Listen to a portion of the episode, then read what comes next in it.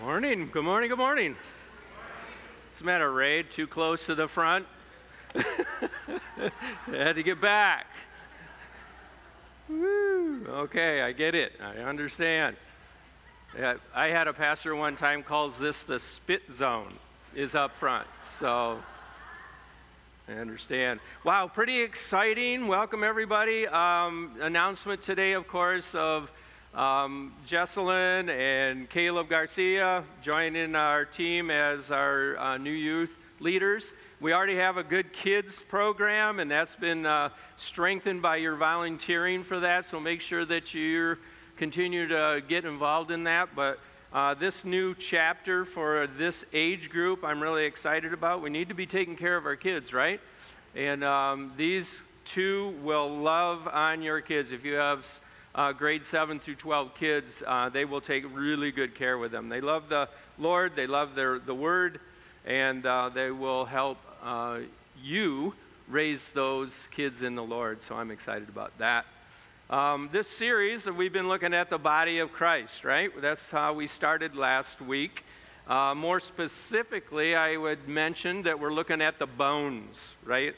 Because we were saying that um, Bones are the kind of like what holds all the vitals and the flesh together and kind of gives us a good, strong body in our own bodies. But uh, in the body of Christ, that's why we're looking at some of these key um, structural things that need to make us healthy here, uh, not just locally, but globally, right? As a church, uh, the whole body of Christ needs that. So, um, in our first look, uh, we looked at a high view of God. And that was crucial. We started with that because if we don't have a high view of God, and it, we don't see Him as high and lifted up, sitting on His throne, all the other stuff we do is going to be a wash. We're not going to be able to look at the other um, parts of the skeleton or the bones uh, if we don't have a high view of God. So that's why we started that. Uh, today we're going to look at, uh, I like looking at it through the x ray machine kind of thought. Uh, we're going to kind of take a look at the next set of bones. And um, it's, it'll be about the importance for us as a church body to really see or believe in the absolute, and I say absolute authority of uh, Scripture, of the Bible. It's important, right? If we don't believe that this thing has any authority in our lives, that we will really, really struggle in this life if we don't believe that. So that's part of what we're going to be doing today, the main uh, focus of that. So, do you, is my question, to kind of take a little examination, do you believe in the absolute authority of Scripture? And when I say Scripture, I'm talking about the Bible. But don't answer out loud, just kind of keep the answer to yourself. I'm hoping you do, and I believe that if I was to go around and poll you individually, uh, most of you would say, I certainly do believe. I, I believe that we would say that. However, as I thought about this idea this week of the church, and um, you know, I thought about a, a, a physical checkup. In other words, because uh, we're talking about the body and and looking inside and getting x rays and all that kind of stuff, I started thinking about my own experiences at the doctor's office. So I kind of ran through my head some thoughts, and unfortunately, you're going to have to receive those thoughts.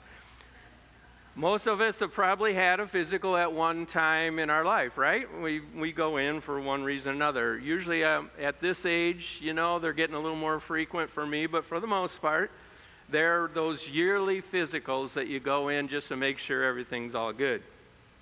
Uh, they usually start by when you walk in, they check your current height and weight. I don't know if that's how your doctor does it, but that's how mine does it. They walk in, and that's really the first thing. The nurse has got this chart thing in her hand, and she walks you over to the scale, and you stand onto there, and you try not to look at it. And then she writes it down, and then she takes you in the office, and then she asks you a a few other things. She checks your vital signs to make sure, you know, heart's pumping, pulse is good.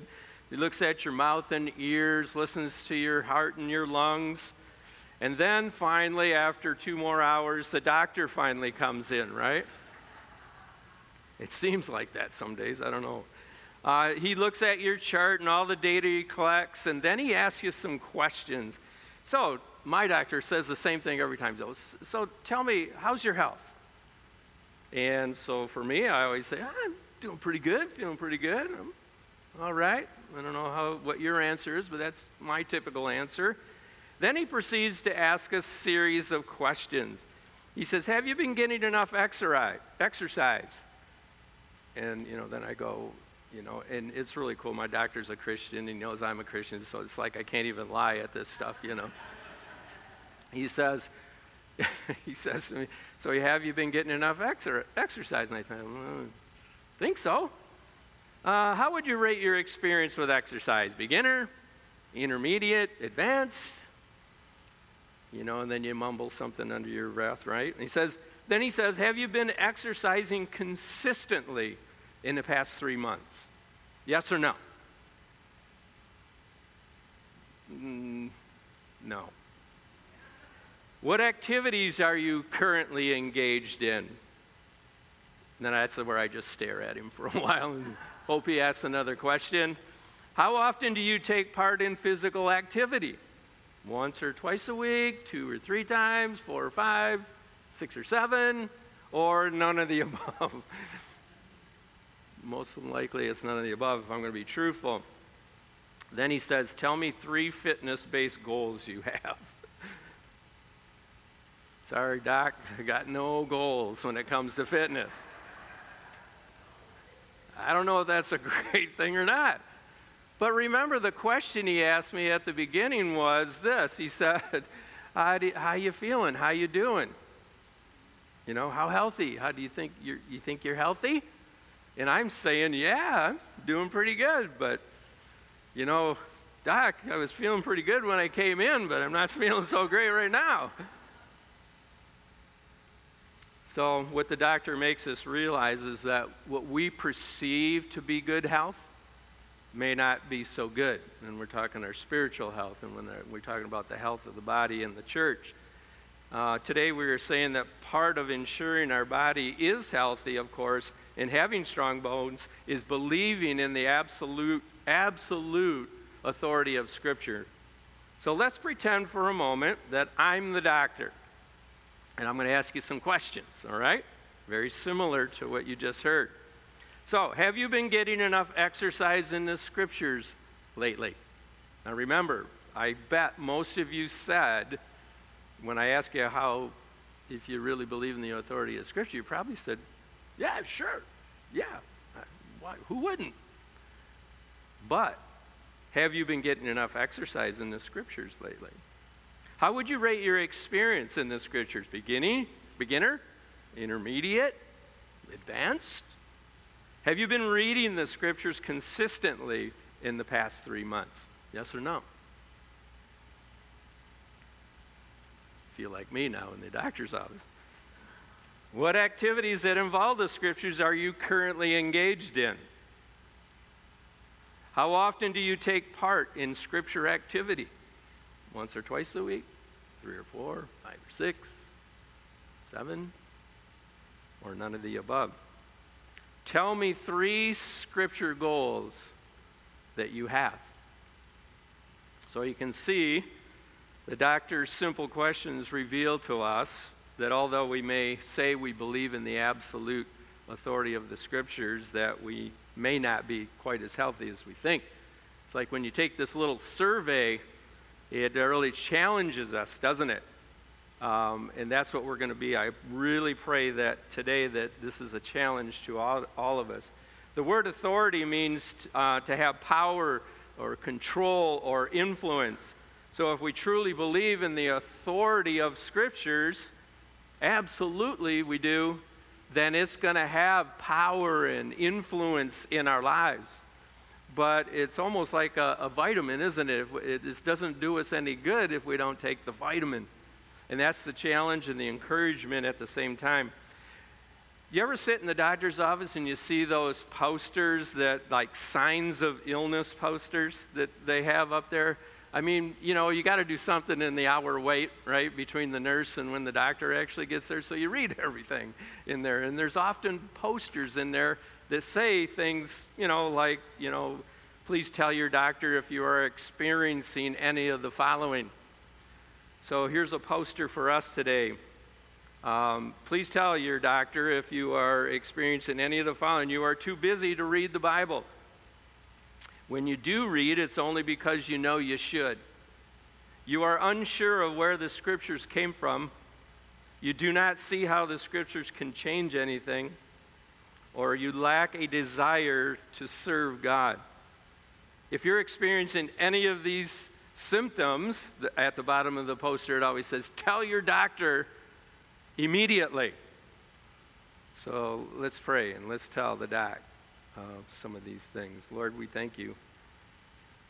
The, the word is here that we can learn and know and be empowered by it, Lord. And we're so grateful, but uh, we're just all of us today, Lord, are coming to you and asking for some forgiveness and that we probably don't spend the amount in it that we should.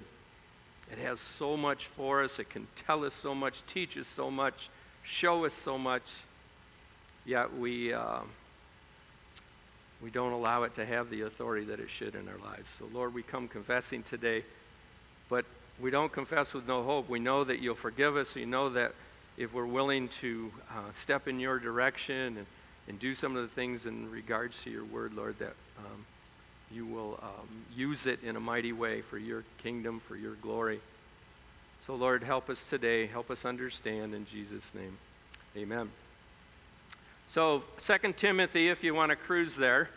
Uh, so, what does it mean, really, is what we're going to pick apart for the next few minutes. Uh, we're going to look at what does it really mean uh, to have, have the scriptures have absolute authority in our lives. So, it means we trust in the source of Scripture. That's one of the things we'll go over. Another thing we're going to talk about is that we believe in the power of the Scriptures. And then finally, we'll look at we can know, we can be thoroughly equipped by the Scriptures. So 2 Timothy 3 16 and 17, this is our really our, our structure for this morning, or our main verse we're going to look at. Let's read it. It says, All Scripture is given by inspiration of God and is profitable for doctrine, for reproof, for correction, for instruction in righteousness, that the man of God or woman of God may be complete, thoroughly equipped for every good work. So we trust in the source. That is one of the key things that we need to keep our body healthy. We need to trust in the source so it says in uh, 2 Timothy 3 there, it says, All scripture is given by inspiration of God. So what does that mean? That it's given by inspiration. All scripture is given by inspiration. Um, some of the Bibles uh, translate that word inspiration as God breathed or breathed out by God. I like that better uh, then my New King James has inspired. It almost sounds like I'm being inspired by something. Uh, it's true. We should be inspired by the scriptures, of course. But when it says all scriptures are inspired by God, what it's really meaning is that God has breathed them out. Well, I know that you know that most of the Bible was written by either prophets or by apostles. Uh, they wrote them down, and that's somewhat of a confusion to us when we're thinking about that. Well, I thought men wrote the Bible down. Well, men actually penned it, right? But the scriptures were breathed through the Holy Spirit by God.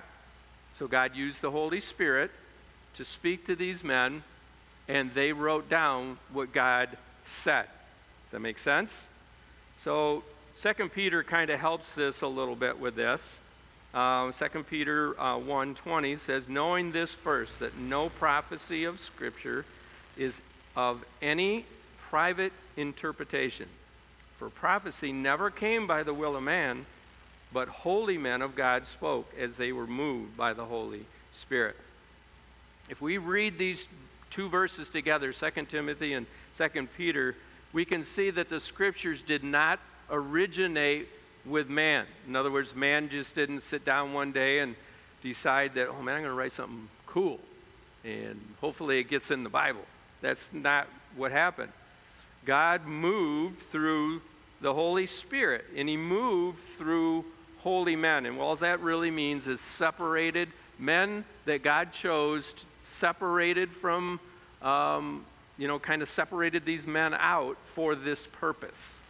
And that's what it means. So don't get confused when the, the age old thing that I get confronted with a lot is when I challenge somebody about the Bible, it's always something to this effect. It says, well, men wrote the Bible. How can we trust it?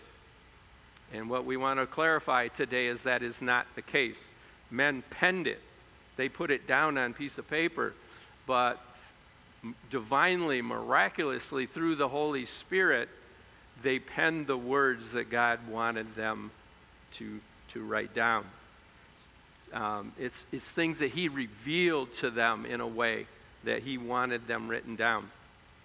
So, Paul, in his letter to the church at Corinth, says this very thing. First Corinthians uh, 2.13, it says, things, These things we also speak, not in words which man's wisdom teaches, but which the Holy Spirit teaches, comparing spiritual things with spiritual.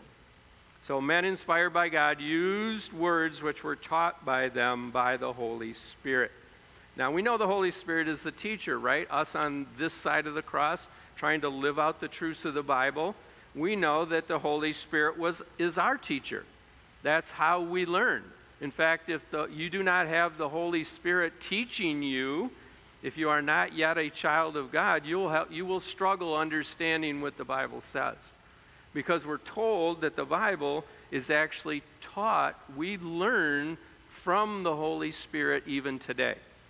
Well, the Holy Spirit is the same one that God used to teach them what to write down. So it only makes sense, right? Um, so these writers did not give their own private interpretation of what they heard. In other words, they didn't hear something from the Spirit and then change it all up and say, this would sound better if I wrote it like this. That's not what happened. They actually wrote the words that God had told them through the Holy Spirit. All scripture is given by God and does not come from man. That's why last week that we emphasized the importance of seeing God high and lifted up on his throne. Because if we don't see God that way, now when we look at the scriptures, then we kind of look at the scriptures as just a good book. That maybe we can get some good information out of that. Maybe it could help me certain times, other times, eh, not so much. That's why we looked at God high and lifted up last week, and I pray that continues in your life today.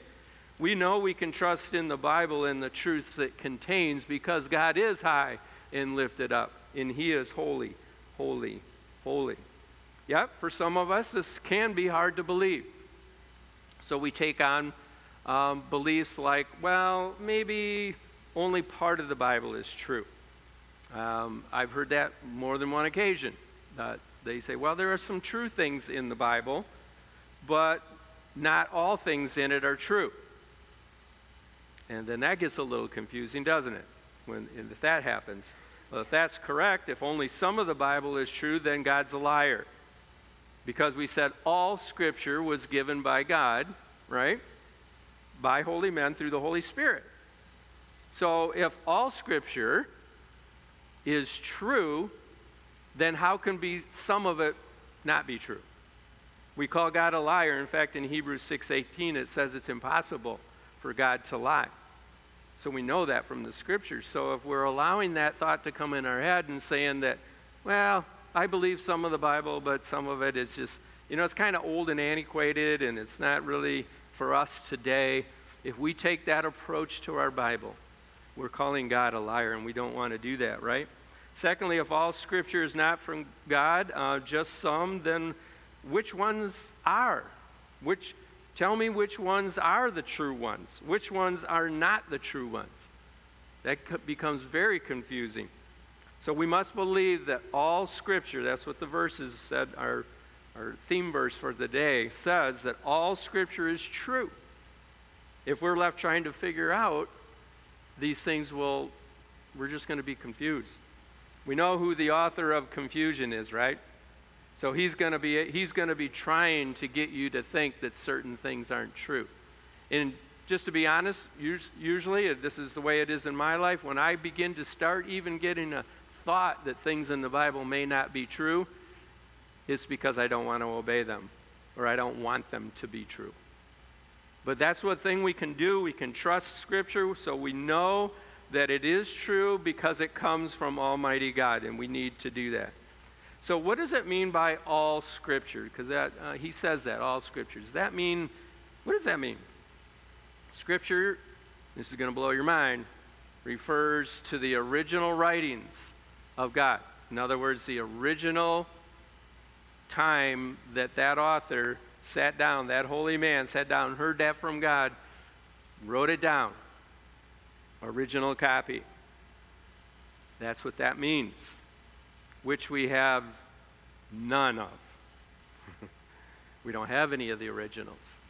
But what they did when the originals were there, that's where we, we hear things like scribes and Pharisees, right? The scribes, that was their job, was to basically be a Xerox machine. They basically took all the writings of the holy men of God and made multiple copies. And you know, you've heard about scrolls and, and different things like that. But that's what their job was. That's what the original writings were. Um, be, but because they were divine revelation the first time, they continue to be divine revelation as long as they were copied correctly, right? That makes sense to you guys. It's not a not like we copy of a copy. Of, remember playing the old telephone game? You know what that is? You sit in a circle, you tell some person, whisper in their ear something, and by the time it goes all the way around the around the circle, it comes back. It's nothing like that. That's not what this is. This is scribes um, writing down the actual words of God, copy after copy after copy. So, the New Testament, the law of Moses, the writing of the prophets, the Psalms, and the letters of Paul are all referred to as the scriptures. We know Jesus taught from the Old Testament scriptures. The New Testament hadn't been written yet, of course, at that time, but Jesus looked back to the Old Testament many times when he taught. Remember, he came to fulfill the law, not to wipe it out, right? He, that was his job uh, in regards to the law. So he says um, in Luke 24, he says, This is Jesus speaking. Then he said to them, These are the words which I spoke to you while I was still with you, that all things must be fulfilled which were written in the law of Moses and the prophets in the Psalms concerning me. And he opened their understanding that they might comprehend this, the scriptures. It's really cool. In our Thursday night study, we had a good talk about Jesus this week, and we were talking about how Jesus was there from before the beginning, and he, he was there at the creation, and then he came to earth in a human body, and then sacrificed for all mankind, uh, for, for the, the sacrifice of sin, for our sin and then he ascended into heaven. He's going to be at the right hand of the Father as we speak. And then uh, one day he's coming back. And this book is really just a story about him. You can find him everywhere in it if you're looking for him. This, yeah, sure, it's about Moses. Yeah, it's about Joseph. Yeah, it's about Paul and Timothy and all the others. But all through the verses, all through the pages of this book, is Jesus. You can see him. He's not a, a, a person that just kind of showed up um, the day of his birth. He's been there from the very beginning and will be there at the very end. And that's what the scriptures are about. Jesus is saying the apostles' teachings, the acts of the apostles, the, uh, Paul's writings, both New and Old Testament, are what we're talking about when we say Scripture. We can't take the Old Testament and say, well, now that the New's here, I don't have to read the Old. Uh, that's another lie right from the, from the devil. We look at the whole entire book as Scripture. Quick word about translations. I could spend an entire couple hours on these. But people come to me constantly and talk about translations.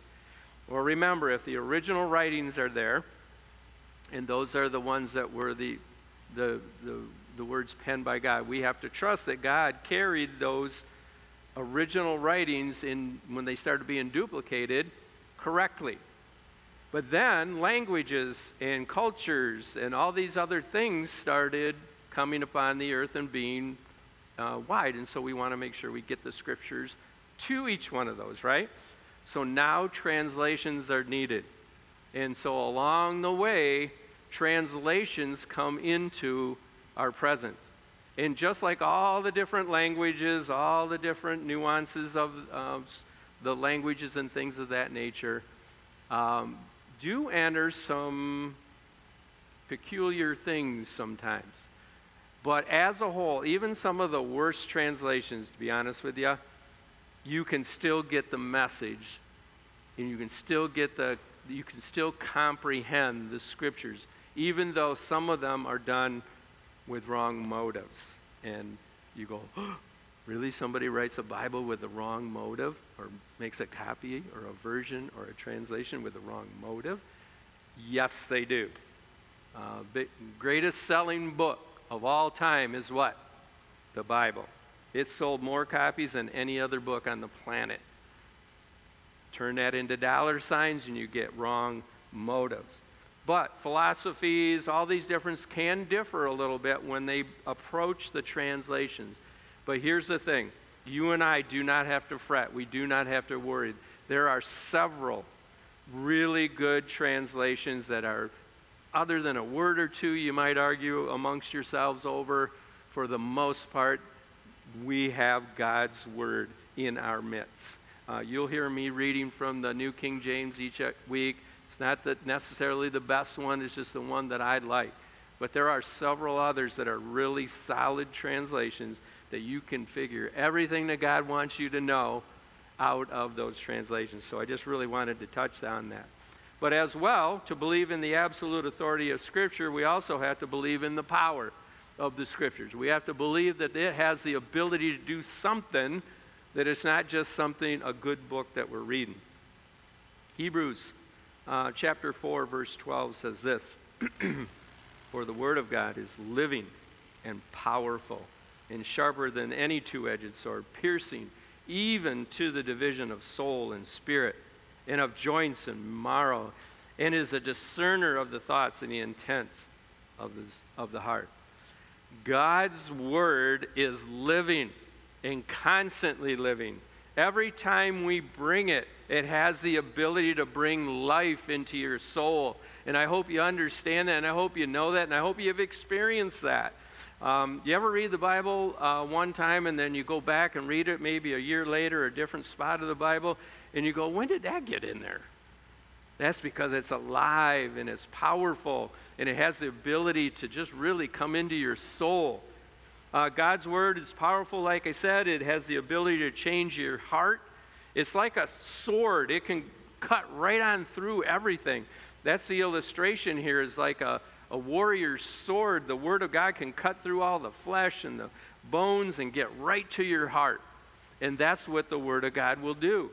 How many times have you been reading the, the Word of God and you've been just busted and broken and just humbled by it? And that's what it means. It, it can cut right to your heart. But it also, in the very times of despair and sorrow, it can bring you hope and joy and, and just refresh your heart. And that's what it me- means that the Word of God can do that. It can pierce right to a person's soul. God's Word is a discerner of our thoughts. Ooh, the Word of God can discern my thoughts? Yeah, because when you read it, you wonder, how does he know? How did, how did he know what I was thinking? How, do, how, does that, how does that happen? It's just a, it's just a book and it's just got words, but how do they know? How does, how does this work? Well, because the scriptures are alive and living, they're not, it's not like any other book. This book is not a, a, a bestseller in the sense that you just go get it out the rack and read it while you're on vacation. This is a book that'll change your life. This is a book that is alive and powerful, and it can discern your heart. We do not judge God's word, but God's word judges us. That's what it means to discern. It, it'll judge it, it'll tell us if we're right or wrong. We just have to fess up to say if we're we're wrong in most cases, right? Or it can validate when we are right, when we have followed its teachings. Um, on more than one occasion, I've had people come to me and they say, Man, you were speaking right to me today, Pastor John. Nah, that wasn't me. it, it, was the Bible. All I did is communicated something out of it, and the Lord spoke to you, and He got your attention. I pray that's what the Word of God does to you. That, that's how powerful it is, and that's what it can do. I, so I hope that you believe that. Um, it's alive, it's powerful. Listen as the psalmist tells us of the, the Scripture's power. Psalm 19 is just a good, quick one I found that says a, a few things that the Word of God can do. It says, The law, speaking of God's um, Scriptures, of the Lord is perfect, converting the soul. The testimony of the Lord is sure, making wise the simple. The statutes of the Lord are right, rejoicing the heart. The commandment of the Lord is pure, enlightening the eyes. The fear of the Lord is clean, enduring forever. The judgments of the Lord are true and righteous altogether. More to be desired are they than gold, yeah, um, than much fine gold. Sweeter also than the honey and the honeycomb. Moreover, by them your servant is warned, and in keeping them there is a great reward. The scriptures are powerful. You can see just by the word itself, it has the ability to do all those things and so much more. So, back to 2 Timothy for a moment. it says all scripture is given by inspiration of God. And the section I want to look at next is that it's profitable for doctrine, for reproof, for correction, for instruction in righteousness, that the man of God may be complete, thoroughly equipped for every good work. So, God's word is profitable for teaching us what is true. Uh, this day and age, the day we live in, almost every day you got to go to this thing to find out if what you're hearing is really true. Even um, so called Bible teachers, you got to be careful these days. Uh, you want to know if what somebody says is true? What do you got to go to? You definitely can't go to the news. You can't go to the newspaper. You can't look at a books or magazine. We have to come to the Word of God. So it has the ability, it's profitable for teaching us. You want to know more about the character of God? You want to know who Jesus is? You want to know the power of the Holy Spirit? Would you like to know what God thinks about you? Would you like to know how to live a life that is pleasing and holy to God? Is Satan real? What does the future hold? The scriptures can teach us so much if we're willing to open it up. It's profitable for reproof, and that's a kind of an old King James word, but as we read the Bible, it, speak, it speaks straight up. That's what I like calling it. It's kind of a street talk thing, but it speaks straight up, right? It, it tells the truth, but it also it says what it says. And we're left to discern. We're left to decide. The Bible's straightforward, so there's where the reproof uh, comes into our lives. Uh, it tells us when we are displeasing or pleasing to God. It's also profitable for dispro- uh, um, disproving lies and uh, the temptations of the devil. When we hear those things come into our, our ears, we think, oh, is that true? Is that the Lord? I don't know. Let's go check. So we get open our Bibles up and we go looking and we find out if that thing is true. It may be true, it may not be true. God will never tell us anything, especially through His Spirit, that is not one with His Spirit. They are one, right? God and His Spirit and Jesus are one. Those of us that receive the Spirit, we hear from that same Spirit. The Spirit's not going to tell you one thing and me another. It's going to tell us the same thing. So we can look, we can find that out. It's uh, able there to reprove us. It's also there to correct us. It's not only points out what is wrong, but gives us a way we can do it right. Uh, Hebrews 12:11, a familiar scripture, uh, says, "Now chastening or correction seems to be joyful for the present but painful. Nevertheless, afterwards it yields a peaceable fruit of righteousness to those who have been trained by it. God's correction is not there to produce pain, but sometimes it's the results. Yeah, it's no different than when our parents had corrected us maybe when we were younger. We didn't like it when they were correcting us. It sometimes involved pain. But at the same time, it was there to bring the fruit. It was there to bring peace. It's there to bring righteousness. That's what God's uh, word can do. It'll correct wrong thinking, wrong actions. All can be corrected through the word of God. We just have to be willing to be trained by it. You notice there in the scripture it says that it'll bring fruit of righteousness to those who have been trained by it. In other words, willing to undergo training. So it's profitable for instruction in righteousness. Upon putting our faith in Jesus, we enter into the kingdom of God, right? And then we become his children. So take the parent illustration again and child illustration that God only wants the best things for us. But sometimes he has to correct us when we go off the path. Some of us have lived that correction. Sometimes it's very painful. But how did we find that out? Right here. This is how we find it out. This is the absolute authority of Scripture, is what we need to believe in. But like any child, we needed that, right? We need, sometimes we need instruction, and we need to be willing to be trained by it. Uh, to believe in the absolute authority of Scripture means that we trust in the source of the Scriptures, but we also believe in the power of that Scripture. And lastly, as we look at, we know we can be thoroughly equipped by the, the Scriptures as well. When you read the Bible, you have probably noticed that God uses ordinary people to do extraordinary things. When you look at the Bible characters and their roles and what God has accomplished through them, when you you get down and look at who they were, they're just people like you and me. Um, do you ever wish that God would do something cool like that to you? Like He would use you, like worthy enough to be written in the Bible, to get your name in the Bible, that He would use you to do something for Him and His kingdom? You ever pray that? I know I have. I want to be used by God. What, if I'm going to get used by somebody, I'm going to get used by God. I'm not going to be used by the world. I've had enough of that. Tired of that. Don't want no more of that. I'm tired of being the raggedy Ann I want to be used by God. In fact, you ever get so excited you just like want to charge hell with a squirt gun? You want to be ready for, you know, you, you're just right there. Come on, God, use me. Well, I wouldn't suggest charging hell with a squirt gun because it's probably not going to work. But it is great encouragement, isn't it? It's, it's to be that excited.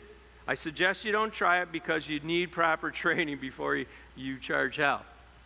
Um, I had a pastor years ago tell me, he says that we have a, a mighty enemy. And I, I, I believe that.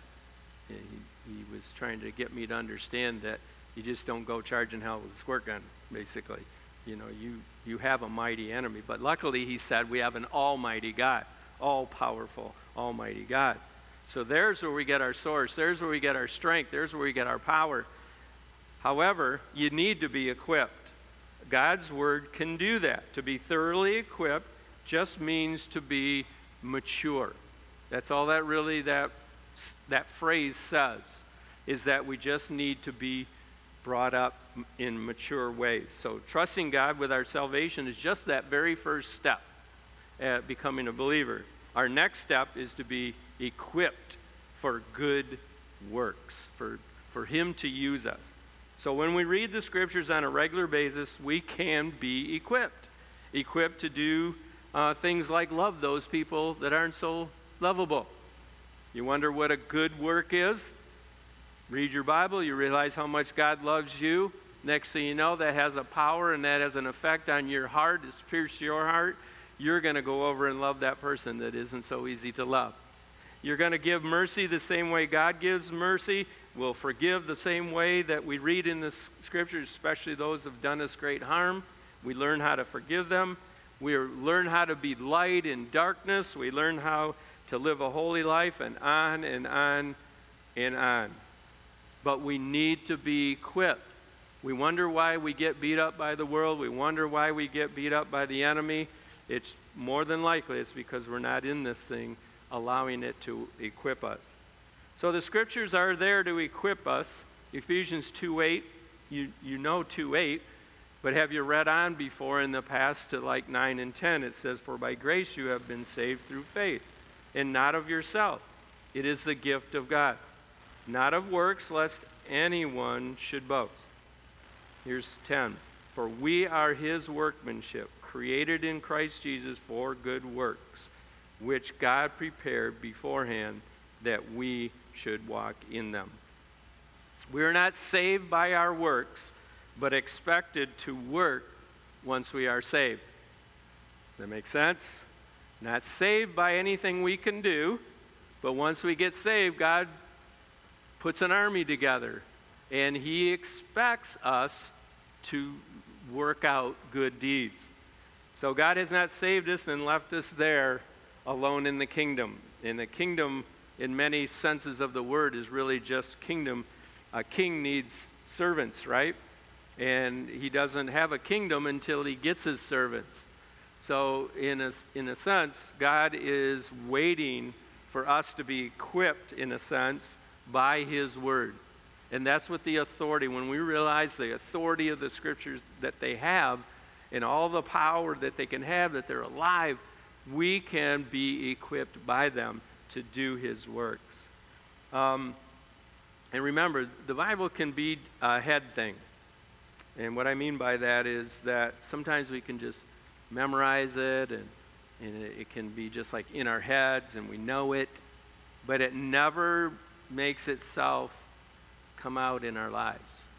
And so we have, there is a little bit of a danger there of just getting in and learning and knowing. There's a, a point where we have to be his workmen, that we actually have to go out and use and do what was in our heads. So God's word can thoroughly equip, uh, equip us for good works. And his purpose in doing them is that we'll walk in them, that we will live out what we have been equipped to do. So, as we kind of conclude here and wrap it all up, in order for us to be a healthy body, we must be um, believe in the absolute authority of Scripture. Being healthy means we trust the source of Scripture. The God of creation wants to speak to us, and He has preserved His Word just for that. We have to believe that. The enemy's going to want to tell us that some of the briefly how many things we just talked about, like the is some of it's true, some of it's not true. He's going to want to tell you that. He's going to want to tell you that, oh, the translations you got aren't any good. They have errors in them, they're messed up. You can't believe any of it. That's not what our heart needs to be. We need to trust that God is the source and He's preserved it for you and for me. It also means we believe in the power of Scripture, that it's alive and sharp and has ability to cut through anything. It can make its way to our heart. It also means that we can know we can be thoroughly equipped. As talked about that. The more we read, the more confident we are that we can be equipped. When you first are introduced to the Bible, it seems like everybody else knows so much more than me. True. probably when you first get introduced, probably true. As you read, you realize that God wants to equip you. God wants to send you out. He wants to use you as a workman We just have to allow Him to train us up. So the question for the day is Are we absolutely sure in the authority of the Scriptures? Absolute means not subject to any limitation. So what that means is when we say absolute, is there anything Bible can't fix? Is anything? There, there's nothing that, that this life that can't be fixed by Bible. We can know all truth. God has made everything we need to know is in this. Isn't that comforting to know that you don't have to wander the planet aimlessly, not knowing what's going on and be confused? And, oh, it's just such a relief time. We always do this each and every week. I want to give you time. And ask yourself that question Does it really have authority in my life? Am I allowing it to steer and direct my life? Is that happening in my life? And if it's not, just ask God to fix it. Tell Him you're sorry. Just confess it. Tell Him you to give you the make it true. In other words, that there is something that I can do, God, and that is believe. I can believe in